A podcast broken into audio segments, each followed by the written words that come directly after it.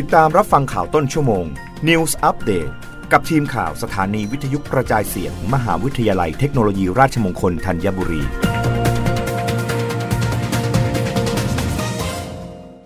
รับฟังข่าวต้นชั่วโมงโดยทีมข่าววิทยุราชมงคลธัญบุรีค่ะ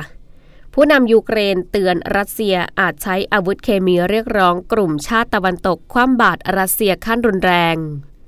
ประธานาธิบดีโวโลดีมีร์ เซเลนสกี้แห่งยูเครนได้ออกมาเตือนว่า รัสเซียอาจใช้อาวุธเคมีในยูเครน โดยเรียกร้องให้บรรดาชาติตะวันตก ออกมาตรการคว่ำบาตรขั้นรุนแรงต่อรัสเซียเพื่อสกัดการใช้อาวุธเคมี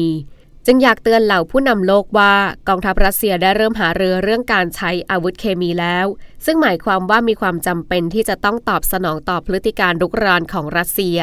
ให้รุนแรงและรวดเร็วมากขึ้น ถึงเวลาแล้วที่ต้องออกมาตรการคว่ำบาตรขั้นรุนแรง ที่ทำให้รัสเซียจะไม่กล้าเอ่ยถึงการใช้อาวุธ ที่มีอนุภาพในการทำลายล้างสูง โดยจำเป็นต้องสั่งห้ามการค้าขายน้ำมันกับรัสเซีย ซึ่งการออกมาตรการคว่ำบาตรที่ไม่ได้ส่งผลกระทบต่อน้ำมัน จะทำให้รัสเซียไม่สะทกสะท้าน ด้านสำนักข่าวรอยเตอร์รายงานว่าการลุกรานรัสเซีย ซึ่งฆ่าชีวิตประชาชนไปหลายพันคน จะทำให้ประชาชนอีกหลายล้านคนต้องอพยพลี้ภัย ได้เปลี่ยนจากด่านหน้าต่างๆ ของกรุงเคียฟ ไปยังภาคตะวันออกของยูเครน โดยคาดการณ์กันว่า มีการโจมตีอย่างรุนแรงในชัยภูมิใหม่ดังกล่าว โดยนายจอห์นเคอร์บี้โฆษกรัฐบาลสหรัฐอเมริกาเปิดเผยว่า สหรัฐอเมริกาได้รับรายงานความเป็นไปได้ที่รัสเซียจะใช้อาวุธเคมีแล้ว แต่ยังไม่สามารถยืนยันได้ในขณะนี้ และจะจับตาสถานการณ์อย่างใกล้ชิดต่อไป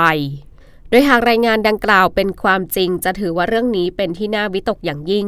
สะท้อนความกังวลที่เกี่ยวกับศักยภาพของรัสเซียในการใช้สารควบคุมจราจร รวมถึงแก๊สน้ำตาผสมกับสารเคมีในยูเครน ก่อนหน้านี้นายเซอร์เกย์ลาฟรอฟ รัฐมนตรีว่าการกระทรวงการต่างประเทศรัสเซียกล่าวว่า